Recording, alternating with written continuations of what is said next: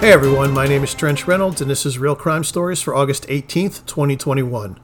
This show is brought to you by my supporters at Patreon. If you'd like to support the show, just a dollar a month gets you the weekly digest version of the podcast. It also helps keep the show and the website ad-free and independent, and it also helps improve the content. You can subscribe at patreon.com slash trenchreynolds, or just go to trench reynolds dot com. It should really come as no surprise that Jake Davison liked to creep on underage girls on Reddit.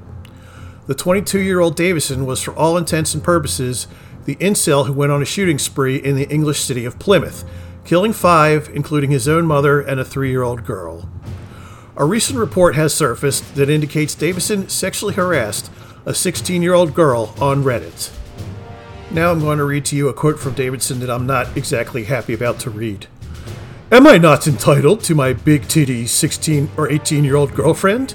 I don't pursue girls that age, but for example, if I were to walk into my room and find a sixteen year old spread wide on my bed, yeah, I would have sex with her." He also said that the hypothetical interaction between the sixteen and twenty-two year old wouldn't be problematic, as in, it's legal in the U K. That sounds a lot like age is just a number. And then they wonder why women don't like them. Anyway, it's believed that because of this interaction, Davison was banned from Reddit. The ban took place the day before Davison went on his killing spree. Could Davison's Reddit ban have been the motivating factor behind the shooting? I wouldn't say it was the sole factor, but from what I've seen of incels on Reddit, it could have been a contributing factor. Reddit was the first place I'm aware of that incels started gathering online. In twenty seventeen, Reddit banned the subreddit r slash incel for promoting violence against women. Most of Reddit's incels then started their own community, free of Reddit's rules. That's not to say that Reddit still doesn't have its share of incels. Just recently, the incel-adjacent subreddit r slash mig tow was banned. That's an acronym for men going their own way, which is basically a fancy term for incel-lite. However, M G T O Ws are probably more incel than they think, since they were banned on Reddit for the same reasons r slash incel was. You can also find incels in just about any subreddit on the platform. If they're not harassing women for only dating chads, they're sexually harassing women and girls. I forget where I heard this, but someone once said that incels are like dogs that chase cars. What are they going to do when they finally get one? The Reddit incels have to talk about their inceldom, no matter the situation. It literally permeates every fiber of their being and defines who they are. On top of that, they can't live without their precious Reddit. When they get banned, they make new accounts, which also get banned, and the cycle continues. Their compulsion is disturbing at best and downright pathological at worst. What really concerns me about incels more than any other internet subculture is just how many of them there are.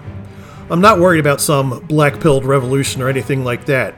However, if their numbers continue to grow, I'm afraid we may see more frequent killing sprees committed by incels. All of this hate and violence just because they can't get a girlfriend, and they can't get a girlfriend because of all their hate and violence.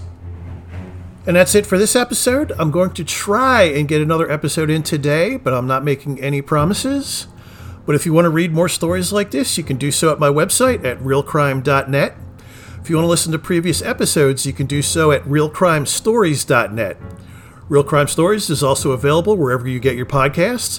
Please consider subscribing and leaving a review. If you have any questions, comments, or feedback, you can reach me directly at real crime podcast at gmail dot com.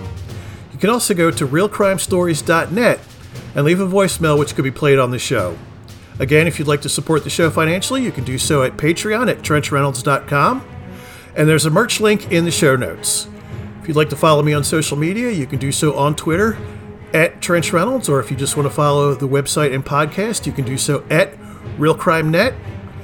And if you want to follow me on Facebook, you can do so at facebook dot com slash real crime net. And remember, try not to let anyone else tell your story, because you are here for a reason.